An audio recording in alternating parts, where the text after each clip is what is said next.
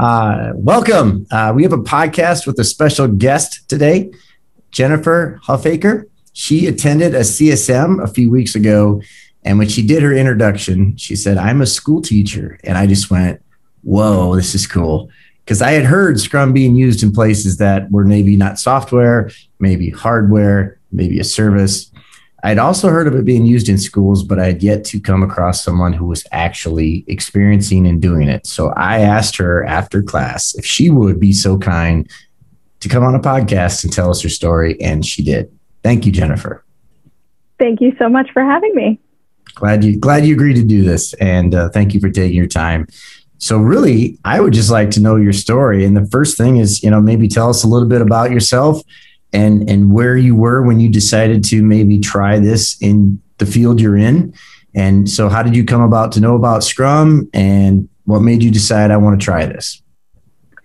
Yeah, so um, it was for sure not a linear um, journey to Scrum, um, but also my journey into teaching was not linear either. So, pretty typical. Um, I had been teaching traditional English language arts and social studies to high risk, um, generationally poor kids who were facing a lot of challenges, most of which have nothing to do with the um, education they were receiving, but um, lots of people look to the education system to address those problems. And um, and so I was really looking for how best to serve my students how do I accomplish what the traditional education system doesn't? Because the traditional ed system leaves out significant percentages of our student population. So I did what I always do, which is to Google it. I have um, an irrational bias thinking that somebody else has solved this problem before. I don't think anything I'm doing is the first time a human has done it. So I started researching and um, I came across, well, Finland has changed, and this was maybe eight years ago, they changed their educational system. Instead of um, subject matter silos, they were going to more thematic education. So instead of an English class and a math class that were separate, they would, for example, learn about the environment. And within the environment, they would build in English and math. And I thought, yeah, that makes a lot of sense. So I started building my curriculum in that direction. Then I came across project based learning, which was really a significant turning point. Um, and, you know, I think that pretty much everyone has an experience with a teacher who did a project that was really cool, right? Can you think of an experience you had? Yep, absolutely. Whether it be history yeah. project, science project, or, you know, those things that are outside of the standard lecture homework afterwards type of thing. Absolutely. Yeah. Yeah, for sure. And for me, it was watching my brother um, his fourth grade math teacher, Mr. Ascone, um, did a, a, version of Monopoly to teach them economics. And I was wildly envious when I didn't end up in Mr. Ascone's class. So yeah, when you have those teachers that you hear about and then you don't get them. Yeah, absolutely. So I thought, okay, I can do projects I can surely think of or download from the internet or scrape together some projects for my students to do that would be meaningful.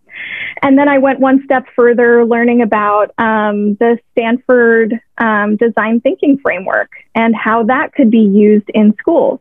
So um, instead of simply teaching my students a concept and then having them do a project, um, project based learning wraps that all together and says the project is the learning. So we're not um, segmenting our teaching and then asking the kid to do a thing. We're learning while in the commission of doing. And so it's, it's messy and it's chaotic. And I had to learn to get comfortable in that messiness. Um, but then design thinking added this other more authentic aspect. I think really what students today, and this is all students, not just the most at risk students that I started with. I think all students today are crying out for authenticity. And we all asked that question in algebra. When am I ever going to use the quadratic equation? You know, we, we all ask those questions, yeah. but I think it's become more urgent to answer them today. A kid asking, why am I learning this? If people in the 1950s were learning from this same curriculum, this same setup, how does that apply to my life today? Because the world has changed significantly. And so I think it's up to teachers to answer that question. And the way I've answered it is you're right. You should be solving problems that are real. And um, I believe that teenagers are capable of the most extraordinary things. They are not that dissimilar in their skill sets to adults. And I think they are consistently undervalued. Um, and when they're given projects that are important um, and that have urgency to them, they rise to the occasion. So that's what design thinking gave students interviewing people in the community, building empathy for what does this person need? What is something I can do or a resource I can find for this person that connects them to the need? And uh, this is one place in the CSM course that I thought, okay, I'm doing something right. When I use the same video, the um, is it the the Nordstrom yeah. eyeglass pop up shop? Yeah. I use that video with my students. I have for the last four years, maybe, to introduce the idea to them of iterative process in our Right. work. Um, yeah, so so I was doing that at um, a really dynamic project-based school, still a public school, but serving students who really wanted that relevant experience. Um, and when that school closed down, I thought, well, I need to continue. Just because I'm in a social studies classroom in a middle school right now doesn't mean these kids don't have something to offer. Um, and I think that's really where Scrum comes in. I learned about um, Scrum Agile methodologies in 2018. Uh, I, took my students on a field trip to a local um, credit union, and they had an IT department who allowed us to watch their retrospective. And we didn't we didn't have any framework for this. Sure. I was just helping kids build an app. And I said, well, let me take you to see somebody who's doing that in action because I'm not. And, uh, and I was able to learn so much. I still have the notes that I took that day. And I saw the Scrum Master and I thought, that's teaching. That is something that works in the classroom. And it's industry standard or should be, right? Not everybody has adopted it, but we know that they should. Um, and I thought, yeah, this is a good way, even when I'm not doing something real and urgent, of giving kids the experience of working in a tech startup. and you know you, you for you to point out you know that's teaching scrum masters do have to teach it, it it's it's a part of being a coach. There's the teaching the technique or teaching what's expected. And then there's obviously observing the game and coaching Mhm. the game. Uh, so when you look back uh, what was what was some of the greatest things that you saw come out of it? What was what were like the high points of it or what, what were the things that you saw? What was the first thing you started to notice? The first thing when I implemented Scrum, when I appointed myself as the Scrum Master, um, was that I noticed a remarkable increase in um, retention in our app design group. There had been a massive amount of quitting. That's pretty typical with teenagers, right? Especially if it wasn't linked to a grade, which it wasn't at the time. Um, so I noticed that the kids who were coming kept coming back. And then the second thing I noticed was that they were more excited during stressful times. So the way I implemented Scrum um, allowed them to retain more of their motivation. It allowed us to talk about our gains and also to design our workflow in a way that seemed like it could be accomplished. So shorter sprints instead of just looking at the whole big piece. So um, yeah, it was really meaningful. And I think we would never have designed the app that we were designing if not for finding about Scrum. the uh, if you were to do it all over again, what would be something you'd maybe uh, do different? Yeah, it's so tempting to say um, I would have found out about it first before, you know, we were like three quarters done through this project. The deadline was breathing down our necks at that point. So it's, uh, yeah, I would love to have um, been more diligent about finding out about how to lead a software development team. Looking back, it's so easy to think, well, of course, I should have looked into that. I thought I could lead it as a project based teacher with design thinking. and it turned out that we needed something else to accelerate our progress. And Scrum gave us that framework. Um, and I've carried it forward into my traditional classroom as well. And it has pretty similar results in terms so, of who is your product owner? Sorry, I didn't mean to cut you off, but I, am like, you go brought it into your traditional classroom. It's like, so are you the product owner and the scrum master, or do you actually have somebody else who's the product owner? How does that work? Yeah, I definitely asked myself that question a ton in the CSM class. I thought, okay, what am I doing? Am I both? Am I- yeah, yeah. I mean, I I think that there are many sprints in which I am the product owner and the scrum master. And learning more now, being certified, I can see um, the tension there and that it is not the most appropriate setup. So I think moving forward, um, I would love to not be the product owner. Before COVID, I would say I wasn't the product owner. I would have outside um, agencies, organizations, businesses, or even just teachers from other classes come in and serve as the product owner. That hasn't been happening as much this year. We did some in the first semester, not so much in the second semester. Um, so, yeah, the product owner is sometimes me. Um, I do try to invite an outside audience when my students are presenting their work um, so that they can get the feel of an outside owner. Yeah. yeah. Um, but yeah, there's more work that I need to do in implementing that for sure.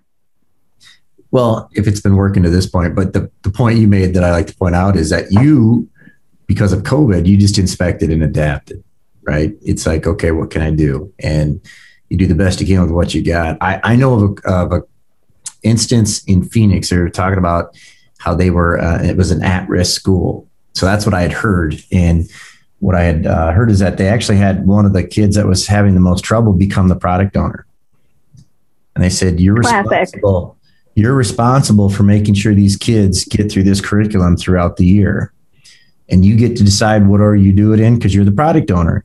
And to hear you say that when the, one of the first things you saw was engagement or, or retention uh, that's what they saw with this kid that the kid decided started to had ownership like you said mattered and had something to to uh, to to do and had others relying upon him. And so it was a turnaround uh, so I didn't know if you had heard that or knew knew about that, but that was another thing that that I had seen. And again, this is taking it into areas that was never intended to be in.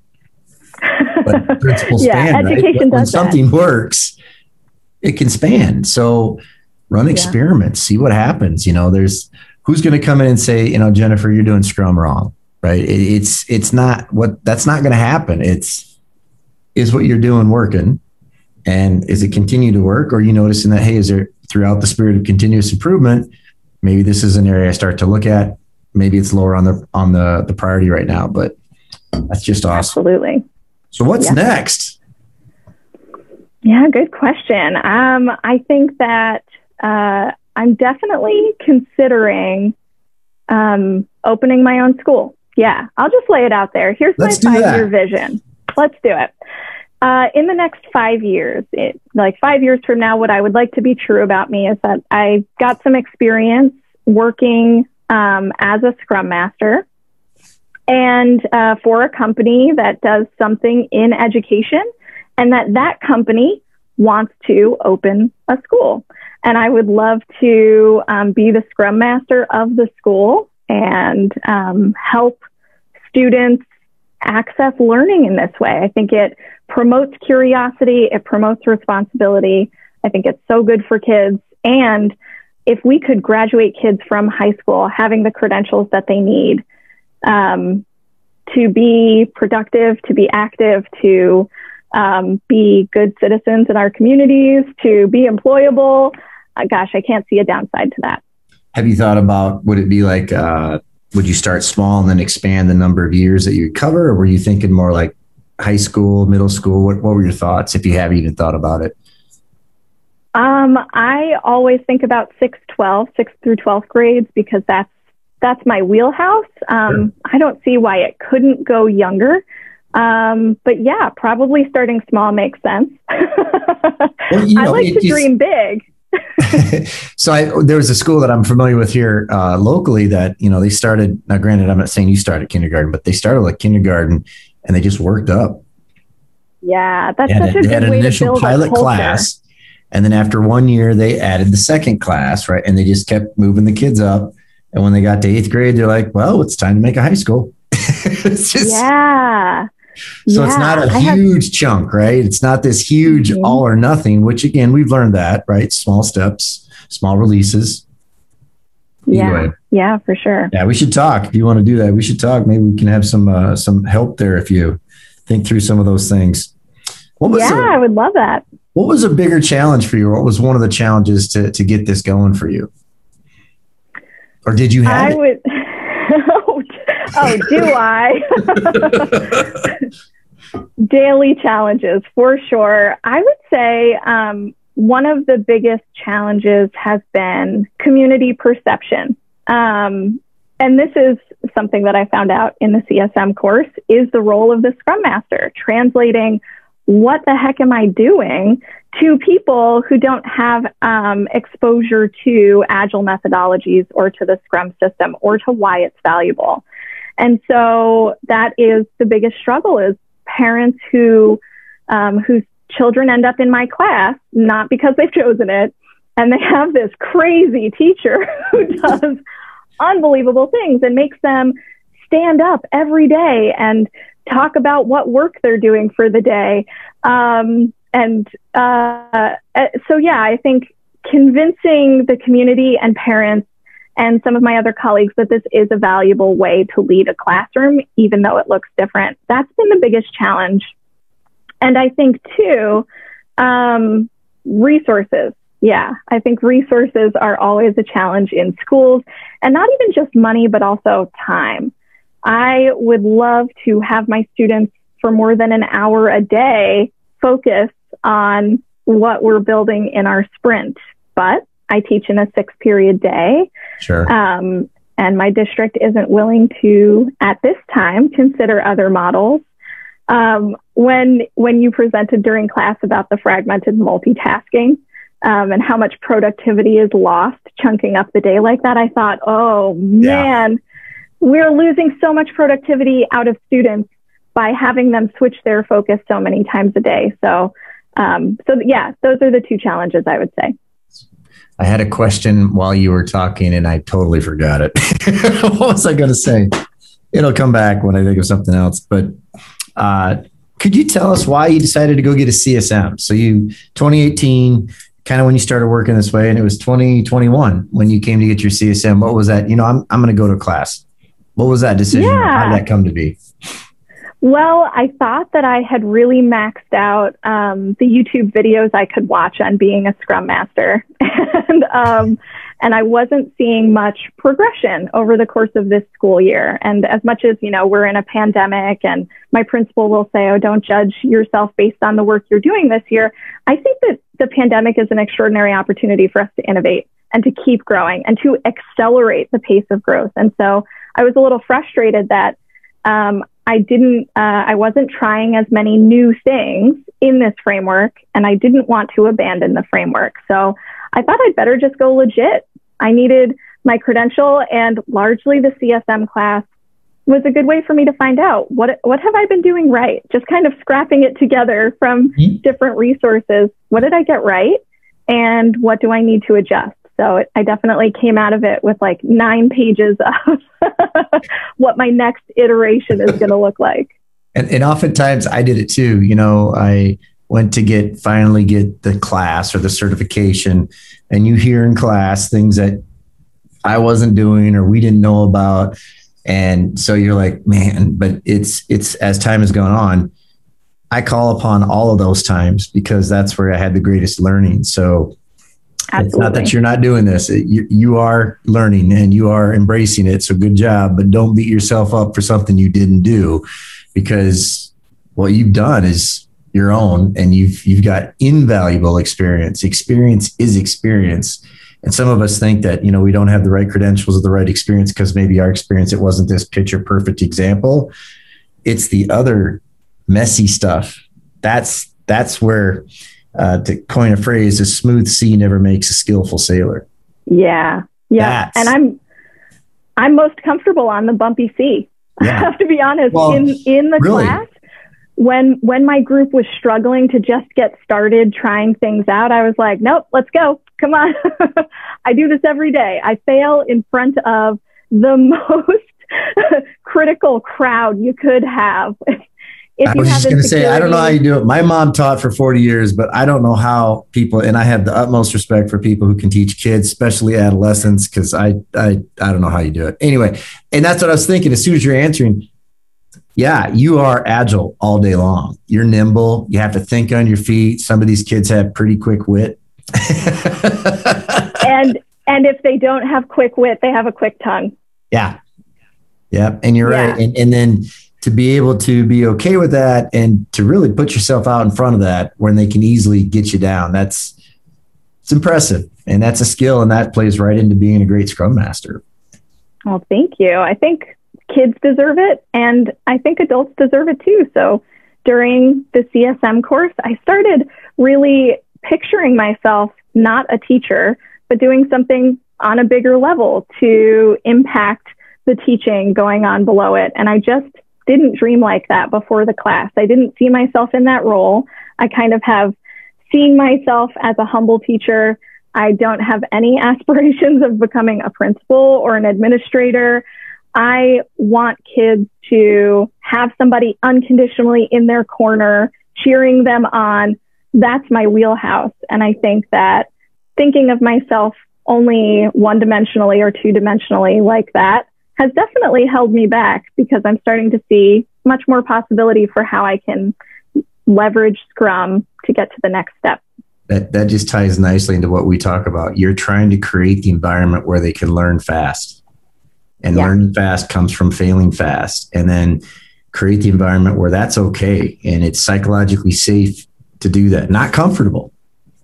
Exactly. Growth doesn't come from comfort, it, it comes from discomfort. So if you can create that environment for the kids and for your dimension to, to think in the other dimension can i create that environment for teachers to teach that way for the kids right and yeah man if you can get the environment right i don't know if you, you've heard about simon sinek but he says if you get the environment right our natural position as human beings is to help each other if That's we don't so get beautiful. the environment right if we don't get it right then we're protecting ourselves right and it's right. the energy on us and so it's just time and time again that gets reinforced, and it's just it's just great. I remember my question. So you get them for an hour a day right now. You said that one of the challenges was, you know, having parents that maybe aren't used to this and having to kind of maybe be an advocate or at least help them understand, you know, here's why.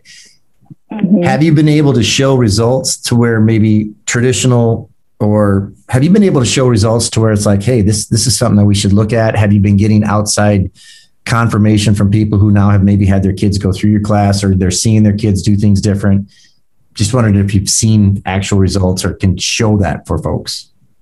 Yeah, I, I definitely can. Um, I send my principal and the admin team weekly data because I am at my core a data and systems nerd. Uh, and so I like to hold myself accountable to what data I'm seeing that's positive and what data seems like an area that I can work on.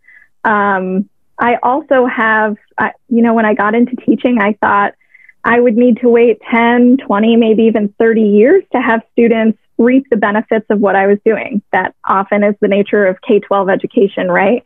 Kids yeah. resist in the moment, and then later on, they're like, oh, I really need to thank Jennifer for what she taught me.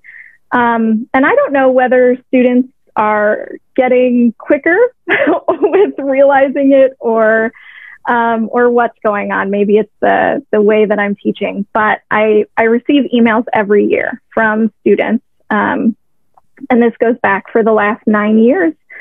Students who will move on to the next grade or to the next phase of their lives and email me and just let me know, hey, this is what I'm doing and here's how I'm benefiting.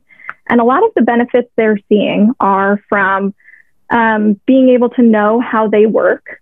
That's what I emphasize in my class. They should know what works best for them and when they failed and when they succeeded and why they did each of those. They also get lots of experience failing in my class and being able to process it. Um, and so a lot of them will talk about how that helped them to take more risks and look at this cool opportunity they have. Um, and for many of them, it's public speaking. I do receive a lot of compliments from my colleagues, from parents, and from the community about how well spoken the students are and how more likely to engage with strangers, for lack of a better term, wow. more likely to engage with other people because they feel confident in it. Um, so, yeah, definitely I'm seeing the results and I have the data to back it up. That is um, incredible. Do they get tired of you sending them data every week? They're like, oh, Jennifer. yes. But yes, they can't argue with you because you have the data. Well, I mean, yeah. just hear that stories, it just touches my heart because it's like that's that that's what you're here for, right? You know, when when when when you hear something that you did for somebody or something that you like doing can create that amount of impact on somebody. I mean, that that's why you do what you do. As hard as those days are, where some days you might ask yourself, why do I do this? There's those days, and I'm sure those help, you know, and they're they're nicely spaced out, hopefully, to where you get those shot in the arm type of things. Uh, my mom always got invited to graduations. She taught fifth and sixth oh. grade. She got invited to so many graduations, like, mom. And she's always, yeah. oh, you know, she was always miss, you know, and it's like that says something. And the fact that you're already getting this now, and to, to first off, to have that, it's going to take 30 years for me to see the, the fruits of my labor. That's pretty good perspective, by the way. But to have that speed up, that's awesome. Yeah, it's incredible. It's humbling. And um, there's there's no other feeling like it, and it makes me wonder what what more I can do. I I don't generally have that thought, so I'm a little out of my wheelhouse. But so there's your growth. That. There's your yeah. growth. So here's what you do: you're going to write a book, and then the proceeds from the book are going to help you with the school. All right. Sounds great. Sounds like uh, and you start small with one grade at a time, right? And yeah. by the time you start that, if it's within your plan or your wheelhouse, you keep a list of all those students that yeah. went through your classes, and then you contact them and say, "Hey, I'm starting a school." And if they have kids, guess what? Then they'll go to that school. Yeah. So, hope so. No, I, yeah. I. This is great. I love this. I don't have any other questions. Anything else you want to talk about? Um no, I think I really appreciate the opportunity to kind of digest um, Scrum in my classroom and where I'm going next. Um, I, I, would say just I'm immensely grateful for the CSM course. Um, and, and my biggest takeaway that I think I, I just wish um, more educational leaders would apply this in particular is I'm noticing X what problem are we trying to solve by doing it this way? Because I think that that's a question that has not been asked enough in education. yeah. I noticed that with six period day, what problem are we trying to solve by doing it this way? I noticed that we keep subjects separate. What problem are we trying to solve? Um, and so I, I really appreciate the platform to be able to express that, maybe inspire some others to just really think twice about why we do things the way we do in education. Yeah, and you think about education; those are some stoic places where they, you know, the Ford system, and then Montessori challenged that, and then you know we have charter schools, and so it's good. And now these online courses, because before that, online was kind of like this weird thing, and now it's everybody's yeah. doing it. So yeah. uh, it absolutely, it's it's hopefully evolving to where we can because uh, you know, outside impression of education is that we're behind in America when it comes to other countries. We're not behind yeah. in colleges. For some reason, we're not behind when it comes to college. And maybe my date is old, right? But it, it's it's concerning. And you know, you want your kids to. I have a I have one who's been through college. I have a 14 year old and a and a he'll be 11. And so it's like, are they getting what they need to get? You know, it's all and that. a lot of people will say that the answer to the US being behind is more academics. It's these high stakes tests, adding more into the curriculum, less wasted time, eliminate the arts, let's put an emphasis on STEM subjects. And the answer really, I mean, and you've probably seen that in organizations as well, wanting to um, promote growth by piling on the work. Um, that's not the solution. The solution is um, to become human oriented, right? Figure Thank out you. what do you do? absolutely because it's it's less and less about what you know, and it's more and more about who you're doing it with. And so that's where Yeah. teaching kids how to work together and you getting that feedback that I'm okay with public speaking now and I'm engaged or it. That's what I tell my kids. It's like you got to be a good teammate because no one person runs a company. And Exactly. you can't get along with people. And it doesn't mean you're pandering to people or being everything to everybody but there is certain things you can do to learn how certain people like to have information. And and that's part of the things you know when you go through college you got to figure out how to be uh, you got to figure out your teacher right? So that you can get the good grades sometimes.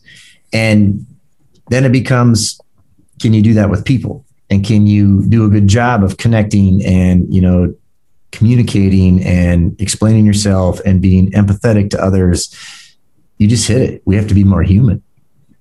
Absolutely. Well, I'm going to stop there because that was a good button right there. We got to be more human. Perfect. I'm serious.